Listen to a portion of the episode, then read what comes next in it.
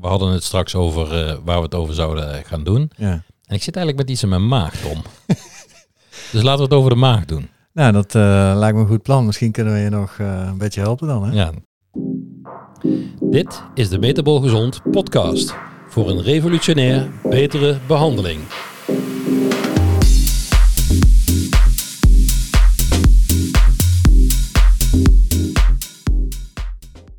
Welkom bij weer een nieuwe aflevering van de Metabol Gezond podcast. De podcast waarin wij therapeuten, artsen, personal trainers en andere paramedici een rode draad bieden om revolutionair te behandelen. Wil jij graag weten waarom het evolutionair werkt zoals het werkt? Wil je beter begrijpen waarom patiënten niet herstellen? Of wil je weten hoe je deze kennis kunt toepassen in je behandeling? Wij bieden al deze zaken aan in de vorm van e-books, offline masterclasses, online cursussen en natuurlijk onze gratis podcast. Meer informatie vind je op www.revolutionairbehandelen.nl. Welkom weer bij een eh, nieuwe aflevering van de Metabol Gezond podcast.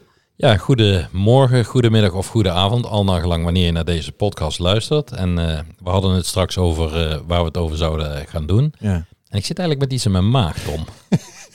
dus laten we het over de maag doen. Nou, dat eh, lijkt me een goed plan. Misschien kunnen we je nog eh, een beetje helpen dan, hè? Ja. Nou ja, ik denk eh, dat we een van de veel voorkomende klachten die wij in de praktijk zien, is dat mensen maagzuurproblematiek hebben. Ja. En wat we natuurlijk ook heel veel zien, is dat mensen vanwege die maagzuurproblemen langdurig een maagzuurremmer nemen. Een zogenoemde protonpompremmer. Ja. Ehm, of Ja, inderdaad. ant- antacida. Ja, en eh, ik heb zelfs begrepen dat van de top 10 meest voorgeschreven medicatie ter wereld, dat daar eh, drie eh, maagzuurremmers in staan.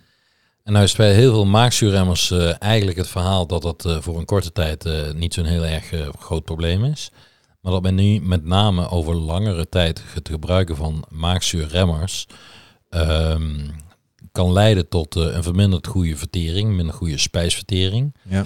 En ook tot een, eh, een minder goede opname van voedingsstoffen uit onze voeding vanwege het feit dat die spijsvertering dus inderdaad eh, verminderd wordt.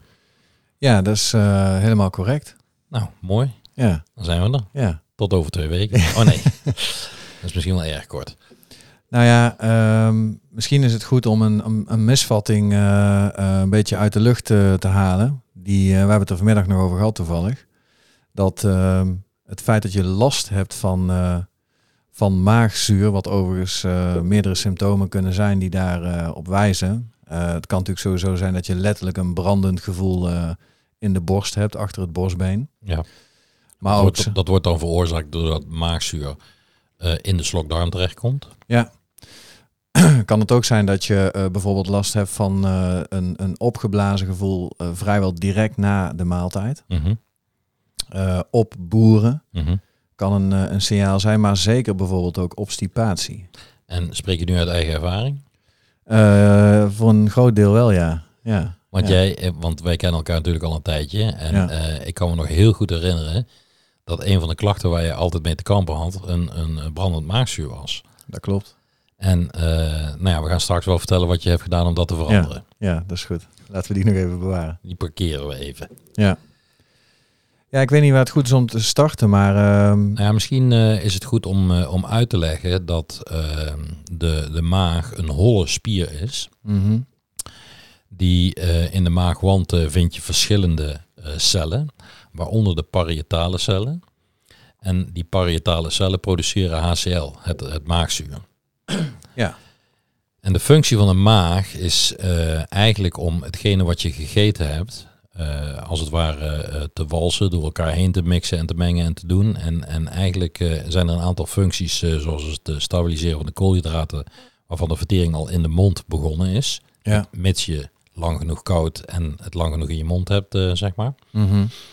En daarnaast speelt het maagzuur een belangrijke rol in het niet, niet binnenkrijgen van allerlei bacteriën, schimmels en parasieten. Omdat die simpelweg niet kunnen overleven in een zuur milieu. Ja, sterker nog, eh, aangezien wij natuurlijk altijd bezig zijn met het hele evolutionaire verhaal, zou je misschien wel kunnen stellen dat het de belangrijkste functie van onze maag is. Nou ja, inderdaad. Het, eh, het, het, en dat is ook de reden dat je bijvoorbeeld na het eten van een maaltijd een vorm van een ontstekingsreactie krijgt. Ja, Eenvoudigweg om ervoor te zorgen dat de dingen die je gegeten hebt of gedronken hebt niet tot een, eh, een immuunreactie leiden. ja, Nou ja, in feite leiden ze tot een immuunreactie zodat je niet ziek wordt van hetgene wat je gegeten hebt. ja maar niet eh, te vaak en te veel van dat soort reacties. Want dat eh, leidt misschien wel tot problemen. Ja, inderdaad. En evolutionair gezien was het natuurlijk zo dat we geen koelkast hadden. Ja, We hadden geen eh, gebotteld water. Er was geen waterzuiveringsinstallatie. Dus de kans was aanwezig dat wanneer je iets at of dronk, dat daar een vorm van een bacterie of een schimmel op zou zitten, bij wijze van spreken. En het maagzuur was dus echt bedoeld en is nog steeds bedoeld om ervoor te zorgen dat er geen pathogenen in je maag-darmkanaal kunnen komen die je daar niet wil hebben. ja. Ja, en bijvoorbeeld een, eh, een, een factor die deze functie zou kunnen verstoren, want daar moeten we het natuurlijk ook eh, over hebben, is het feit, we spreken vaak over, eh, over energieverdeling. Mhm. En we weten inmiddels dat onze energieverdeling anders wordt als bijvoorbeeld het immuunsysteem chronisch actief is of als er bepaalde stressfactoren aanwezig zijn, omdat dan de hersenen of het immuunsysteem om eh, meer energie gaan vragen. Ja, dat betekent eigenlijk altijd dat de spijsvertering eh, op het achterste pitje wordt gezet op een laag pitje. Ja, met als gevolg dus ook minder eh, stimulatie, wat dan via de nervus vagus gaat. En de zenuw die ons spijsverteringskanaal eh, aanstuurt. En dus ook minder productie van, die, van HCl door die parietale cellen in de maag. En om volledig te zijn, ook minder productie van andere spijsverteringsenzymen verderop in het spijsverteringskanaal. Ja, Ja, en het probleem daarbij is dat eh, heel veel mensen maagzuurremmers krijgen, omdat hun symptoom brandend maagzuur is. ja. ja, dat was die veronderstelling. En het idiote is dat de meeste mensen in de praktijk, zoals wij dat toch zien, niet per se een gebrek, nee, niet per se een overmaat aan maagzuur hebben, maar juist een gebrek. Ja, en dat heeft iets te maken met het feit dat als die maag dus niet goed functioneert, eh, en bijvoorbeeld, je had het al over eh, het stabiliseren van koolhydraten en dergelijke, en je produceert dus eigenlijk te weinig maagzuur, even hè, ervan uitgaande dat dat vooral het probleem eh, is, dat de koolhydraten niet goed verteerd worden, maar dat er eigenlijk fermentatie plaatsvindt van die koolhydraten in de maag, wat gisting is. Wat kan leiden tot een opgeblazen gevoel. Ja, en, en, en vorming van, eh, van gas in die maag. Mhm. En eh, normaal gesproken hebben we een, eh, een anterograde peristaltiek. Dus de peristaltiek zou van de mond naar de kont moeten gaan. Mhm. Maar in het geval van, van veel gas in de maag kan er eigenlijk een retrograde beweging komen van de inhoud van de maag. Dus ook van het maagzuur. Mhm. Letterlijk door het gas, waardoor eigenlijk gewoon maaginhoud, de slokdarm, ingeduwd wordt. Ja, En dan hoor ik bijvoorbeeld ook vaak, ik weet niet of jij dat ook hebt, dat als mensen dat hebben, dat ze zeggen, ja, je maagklepje eh, functioneert niet goed. En dus de overgang van eh, slokdarm naar maag. Mhm. Maar dat is gewoon een klep die eigenlijk, als de spijsvertering anterograad werkt, alleen maar iets van boven krijgt en in die maag doorlaat. ja, dus het is helemaal niet de bedoeling dat hij iets tegenhoudt wat weer naar boven wil. Eh, nee, dat, dat doet hij dus ook niet. Het is de beweging die verstoord raakt en niet per se het maagklepje dat niet goed werkt. Ja, ja. ja. En wat ik, wat ik heel vaak zie in de praktijk, is wat ik al zei, dus dat mensen eh, een maagzuurremmer krijgen, omdat ze een gevoel hebben alsof eh, er maagzuur brandt. Mhm. En ehm, in mijn ervaring is het zo dat dat de eerste eh, stap is die een, een, een persoon zet. Eh, eerst beginnen we met rennies. En als rennies Ja. niet genoeg werken, dan gaan we aan de, aan de zandtak of aan de, aan de omeprazol van het kruidvat. En, en Ja. als dat niet goed werkt, dan gaan we naar de huisarts en dan krijgen we zwaardere medicatie voorgeschreven die niet vrij verkocht mag worden. Ja.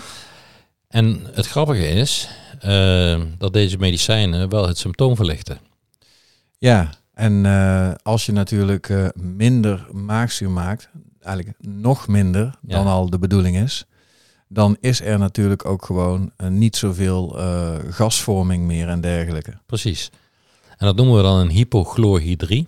Ja, Een tekort aan eh, ja, HCl, hydrochloride ja, in feite. ja, En het lastige daarbij is dat als, we, als mensen dat echt over... Ik heb soms mensen die dat echt jarenlang gebruiken. Dat het dan ook niet zo makkelijk is om daarmee te stoppen. omdat eh, de structuur van de maagwand dusdanig verandert dat er eigenlijk te weinig bescherming is op het moment dat er opnieuw maagzuur gevormd gaat worden. Het is eigenlijk een, een verhaal van if you don't use it, you lose it. En die slijmvliezen die worden dus de, ja, dunner. Ja. En dat betekent zodra je stopt met het nemen van een maagzuurremmer en de productie toeneemt, dat je dan juist heel erg veel maagklachten kunt krijgen in de zin van maagpijn. Ehm, en wat soms ook een rol speelt in het ontstaan van deze klachten, is de aanwezigheid van de Helicobacter pylori. Ja, absoluut. En eh, wat je al zegt, als het slijmvlies eh, dunner wordt, dan, eh, dan kan de maagwand, die dus eigenlijk helemaal niet bestand is tegen zijn eigen maagzuur, zelfs misschien wel leiden, en dat, dat hoor je natuurlijk ook nog wel eens, dat mensen een maagzweer krijgen. Of een maagbloeding. Of... Ja, dat is natuurlijk gewoon, dan heb je serieuze, dan heb je echt schade aan, aan je maagwand. Maar ehm, wat ik altijd uitleg aan mijn patiënten is dat omdat die maag een holle spier is in feite. En ehm, hetgene wat je gegeten hebt in die maag eigenlijk onder het niveau van de maagzuur zou moeten zijn om een optimale vertering te kunnen laten plaatsvinden. Dat de maag als het ware gaat samenknijpen om het vocht, het maagvocht eigenlijk, boven het niveau van een voedselbrei te krijgen. Mhm. En dat dat de reden is dat het maagzuur klachten zou kunnen geven aan eh, achter, het, achter het borstbeen, eh, eh, ja, zure oprispingen of, of zelfs brandend maagzuur eh, als symptoom. Mhm.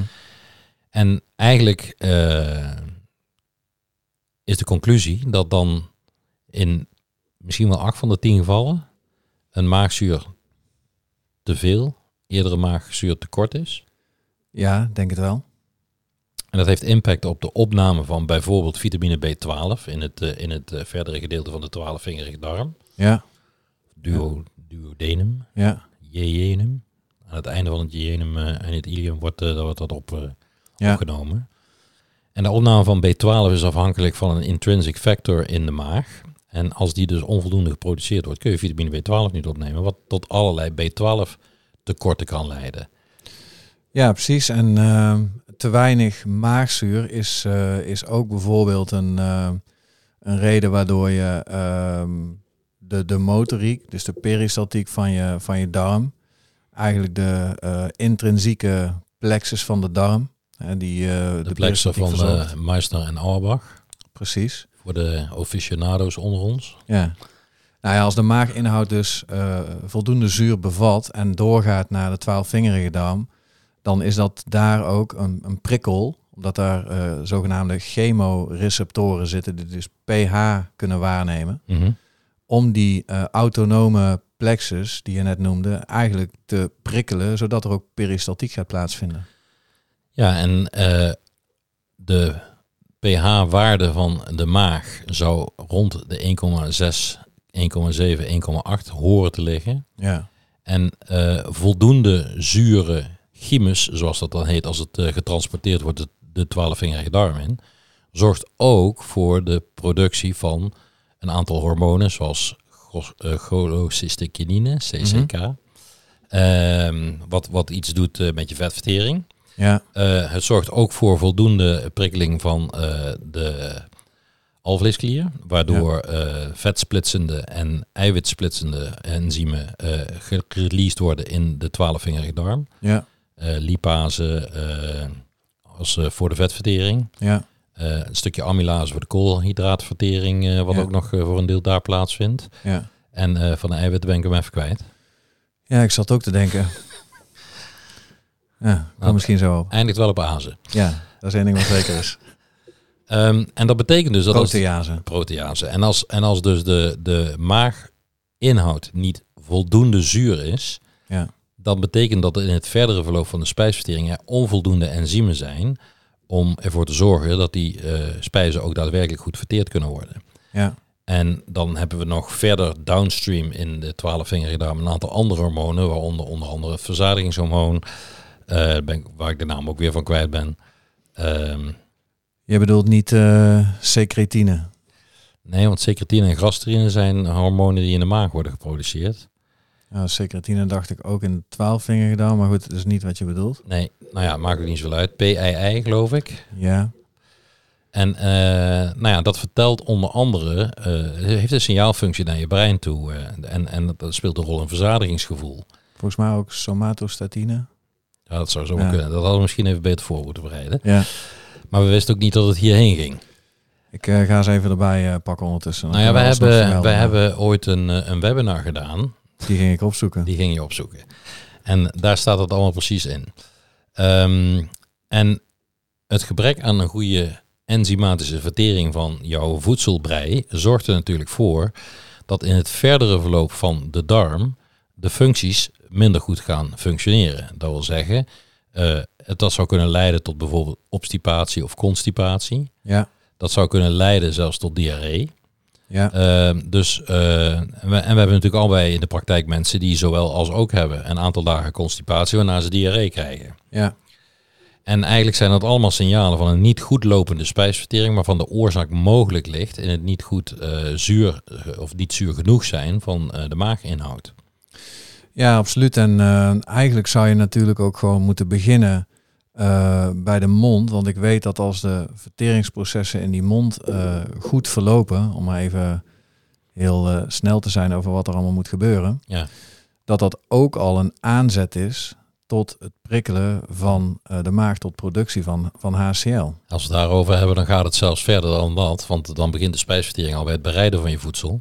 Ja, en, en dan begint dat al dus vanwege de geuren en, en, en dergelijke die vrijkomen bij het prepareren van je voeding. Uh, met, met, een, met een productie van, uh, van maagzuur. Ja, en een, een andere factor die ook uh, sterk verstoort, waar ik laatst wat meer over heb gelezen, is het feit dat er iets bestaat wat dan heet de re acidificatietijd. Oké. Okay. Dus er is ook nog een bepaalde tijd tussen je verschillende maaltijden noodzakelijk. De hersteltijd, zeg maar. Ja, om die maag weer terug op die waarde te krijgen. Uh, tussen uh, 1 en 2 in ieder geval, zoiets. Uh, om, om weer ontvankelijk te worden voor het goed verwerken van een nieuwe voedingsbodus. En dat is 1 tot 2 uur? Of? Ja, dat verschilt blijkbaar best wel per persoon. Um, maar dat ligt wel ergens rond die koers. Dus als dat echt uh, structureel maar een, een, uh, een, een, uur is of zo, uh, dan geeft dat problemen. Maar ook mensen die langdurig al problemen hebben, die, die krijgen een steeds langere Precies. reacidificatietijd. Ja, en het langer duren van die reacidificatietijd zorgt er natuurlijk voor dat wanneer we dan continu aan het eten zijn, dat die continu die maag in de problemen aan het komen is. Ja. Die bedoel jij? Je hebt ze gevonden. Ah, het is GLP-1, PII en inderdaad leptine. Leptine wordt dan natuurlijk geproduceerd in de, in de vetcellen. Maar uh, in de darm uh, spreken we van uh, verzadigingshormonen GLP-1, glucose-like peptide mm -hmm. en PII. En I don't remember what that's for. I don't know either. Oké, okay, maar dat is ook niet zo belangrijk. Maar dat waren inderdaad hormonen in de, in de dunne darm die, die vrijgemaakt worden. Indien uh, de maaginhoud zuur genoeg is. Ja. En wat we natuurlijk in de praktijk heel vaak zien, is dat mensen bij ons komen met hoofdpijnklachten of schouderklachten, met name aan de linkerkant. Ja. Uh, zelfs rugklachten. Uh, als gevolg van het feit dat de maag niet optimaal functioneert. Ja. En eigenlijk als je iets aan je spijsvertering zou willen gaan doen, dan moet je eerst gaan kijken dat je het voor je maag goed doet. Mm -hmm. En uh, ik denk dat, uh, dat we heel vaak uh, in de praktijk de gevolgen vinden van het niet goed functioneren van zo'n maag. via het zenuwstelsel kan er een projectie zijn op ruggenmergsniveau, waardoor een schouderdoorbloeding vermindert. Ja. Ehm, het kan ook zijn dat door, doordat de nervus vagus informatie terugtransporteert vanuit de buikholte uh, en die overprikkeling kan zo groot zijn dat je bovenste nekwervels daarvan blokkeren. Kan hoofdpijn geven. Ja. Um, als in die spijsvertering het niet zo goed verloopt, zien we bijvoorbeeld vaak een hypertonie van de quadratus lumborum. Ja. Um, die gerelateerd is aan je dikke darm. En zo zijn er heel veel voorbeelden van klachten die het gevolg kunnen zijn van een maag die niet goed functioneert. Ja, wat ik bijvoorbeeld ook veel zie is, uh, maag is natuurlijk uh, tegen het diafragma aangelegen. Mm -hmm. uh, dit weekend nog over gehad in de les ook bekeken en bij best wel veel mensen was dat ook vast te stellen. Het diafragma is natuurlijk onze primaire ademhalingsspier. Mm -hmm. En als daar een verminderde bewegelijkheid is of spanning is, dan registreert ons lichaam dat als een, als een, als een nou, potentieel probleem, omdat we misschien minder zuurstof binnen kunnen halen. Mhm. En dan gaan we onze nekspieren, waarmee we ook kunnen ademhalen, omdat we daarmee onze eh, borstkas kunnen heffen en ook vergroten. Die gaan we eh, ook in rust, wanneer dat eigenlijk niet de bedoeling is, toch aanspannen. En dan, dan, dan zie je dat mensen gewoon aan beiderzijds heel veel spanning in hun nek hebben, omdat ze eigenlijk, nou, je zou zelfs kunnen twijfelen over of die ademhalingsspieren eigenlijk wel zogenaamde hulp- of secundaire ademhalingsspieren zijn. Of dat het eigenlijk niet gewoon ademhalingsspieren zijn. Nou ja, ik denk dat dat ademhalingsspieren zijn in het geval dat in rust eh, de functie van het diafragma tekortschiet. Ik, Ja. denk, ik denk dat dat in die zin hulpademhalingsspieren zijn, is dat ze het diafragma helpen in de functie. Eh, Ja, dus daar kun, je over, daar kun je over praten. Ja, nou, we hebben het in onze masterclasses, die je natuurlijk ook eh, hè, terug kunt vinden. We moeten ook een beetje reclame maken. Op revolutionairbehandelen.nl. Ja, daar spreken we ook vaak over, eh, over relaties die vanuit de embryologie komen. Mhm.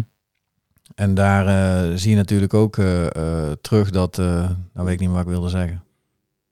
Dat is niet zo mooi, hè? Nee, Nee. Ik, ik weet het ook niet, want je hebt het niet van tevoren verteld. Ah ja, dat je als reactiveringsstrategie, dus een, een manier waarop het lichaam eigenlijk vertelt van nou, dit, dit gaan we zo blijven doen omdat er anders een groter gevaar eigenlijk dreigt. Mhm. Eh, dat het dus embryologisch gezien ehm, die, die, die ademhalingsspieren eigenlijk ook een soort eh, steunfunctie naar het orgaansysteem vervullen en daarmee eigenlijk een, eh, een, een prioriteit eh, bewerkstelligen die het lichaam eh, kiest. Eh, meer levensvitale functies zoals je spijsvertering en, en zuurstof binnenhalen is gewoon, Belangrijker dan een stijve nek. ja, dan maar je nek niet bewegen. Ja, precies. Ja. Nou ja, dat zijn eh, de, de reactiveringsstrategieën van eh, onze revolutionaire eh, behandelmethode, zeg maar. En de, eigenlijk zijn we daarop uitgekomen als een onderdeel van revolutionair is natuurlijk het woord revo. En eh, al onze masterclasses zijn op die manier opgebouwd. Er is Ja. een reactiveringsstrategie, er is een evolutionaire ontwikkeling. En hoe kun je iets voorkomen en hoe kun je het oplossen? En dat zijn eigenlijk de basisdingen in onze masterclass. Eh, ja, en, en, eh, en eigenlijk eh, is dus de Revo-methode hiermee geboren. Ja, absoluut. Ja, nou ja, en, en in onze podcast gaan we daar natuurlijk regelmatig op teruggrijpen op die Revo, zeg maar, op de afkorting daarvan. Ja. En ehm, een van de dingen die we vaak als een reactiveringsstrategie vinden voor maagzuur is een histamine-intolerantie. En histamine is een stof die we vinden in, in onze mestcellen of mastcellen. En die hoort ook van, de, van nature voor te, voor, nee, voor te komen, niet te voorkomen, maar voor te komen ehm, in de maag, omdat histamine een voorloper is eigenlijk eh, van maagzuur. Ja, En eh, we zien in onze praktijk ook regelmatig mensen die histamine intolerant lijken te zijn. Mhm. En histamine is iets wat wordt afgebroken verderop in het maag-darmkanaal. Dat wordt gedaan door eh, ook weer eh, een ASE, MAO of DAO, dus monoamino-oxidase of diamino-oxidase, mono-oxidase. Maar DAO en MAO. ja. En ehm, histamine is tevens in ons brein een neurotransmitter. En omdat het in ons brein een neurotransmitter is, kan het eigenlijk niet zo zijn dat je histamine intolerant bent. nee, want we hebben het ergens voor. Ja, het, is, het heeft een functie in ons Ja. lichaam. Dus de afbraak kan gestoord zijn.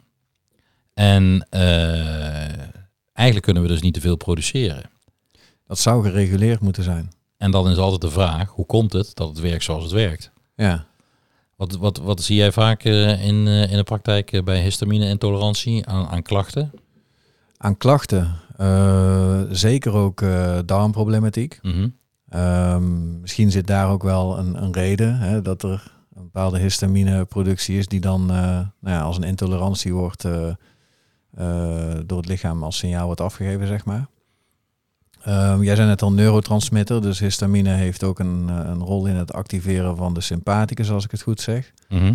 Dus binnen eh, stress zal histamine wel een, een rol spelen. Ehm, ik weet dat het ook een functie heeft richting de blaas. Dus je zou zelfs bij klachten zoals eh, eh, nachtelijk eh, uit bed moeten om te plassen, bedplassen bij kinderen Ja. aan histamine kunnen denken. Huidklachten, niet te vergeten. de typische jeuk en, en rood verkleurende huid en, en, en reacties die daar kunnen plaatsvinden. Eigenlijk dus die mast, mastcelactivatie. En je moet dan ook denken aan bijvoorbeeld hooikoorts en dergelijke als, als mogelijk gevolg van te veel histamine. Ja, ja, nou ja, luchtwegen. eh, ik weet niet of dat astmatische dingen echt een histaminerol hebben. Ik denk eerder iets van ontstekingsactiviteit. Ja, dat weet ik ook niet zo direct. Daar zou ik ook naar moeten zoeken. Maar in feite is het dus zo dat histamine als activator van het sympathische zenuwstelsel...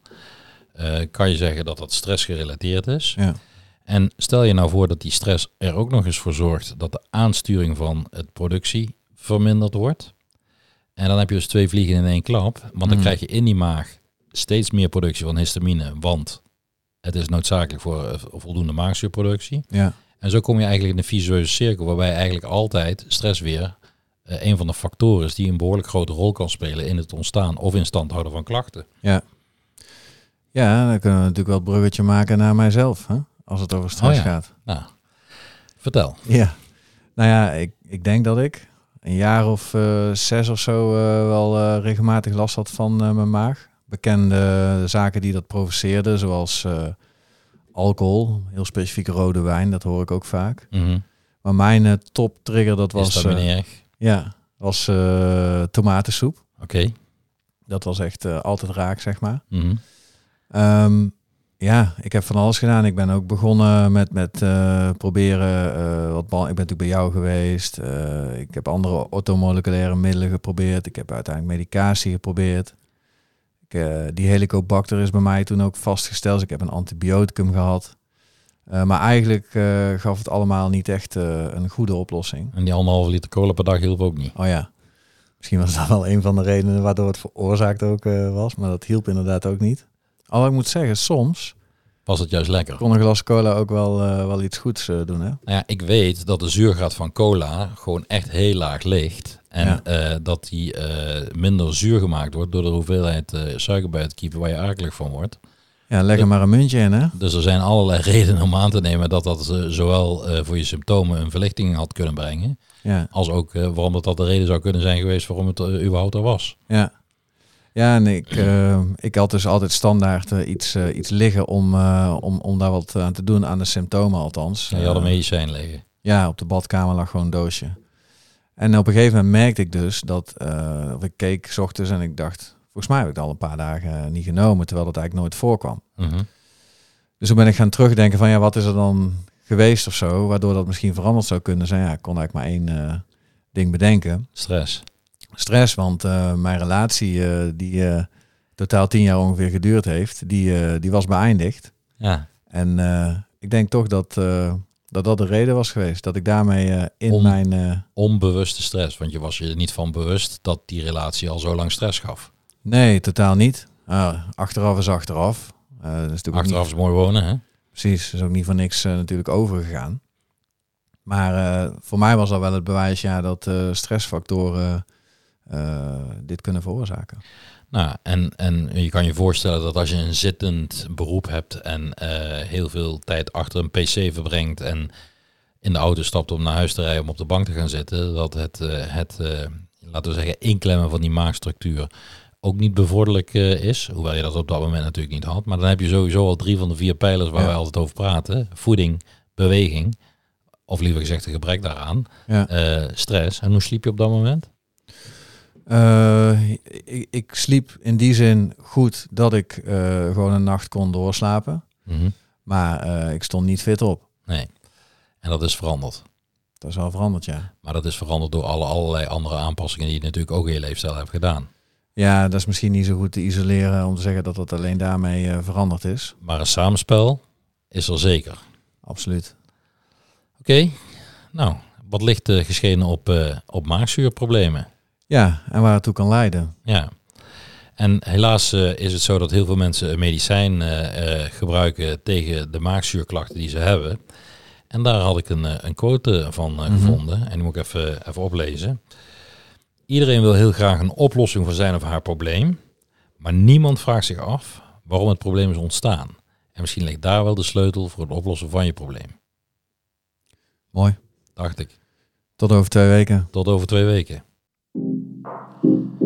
Deze podcast werd mede mogelijk gemaakt door Metabol Gezond.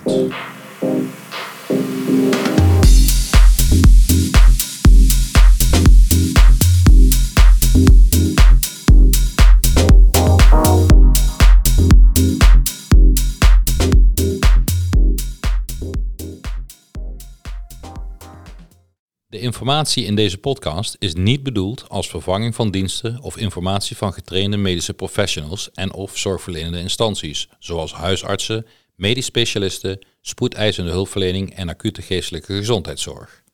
De informatie in deze podcast, noch de gebruiksmogelijkheden, kunnen gezien worden als een vervanging van medische of andere professionele hulp, zorg of ondersteuning.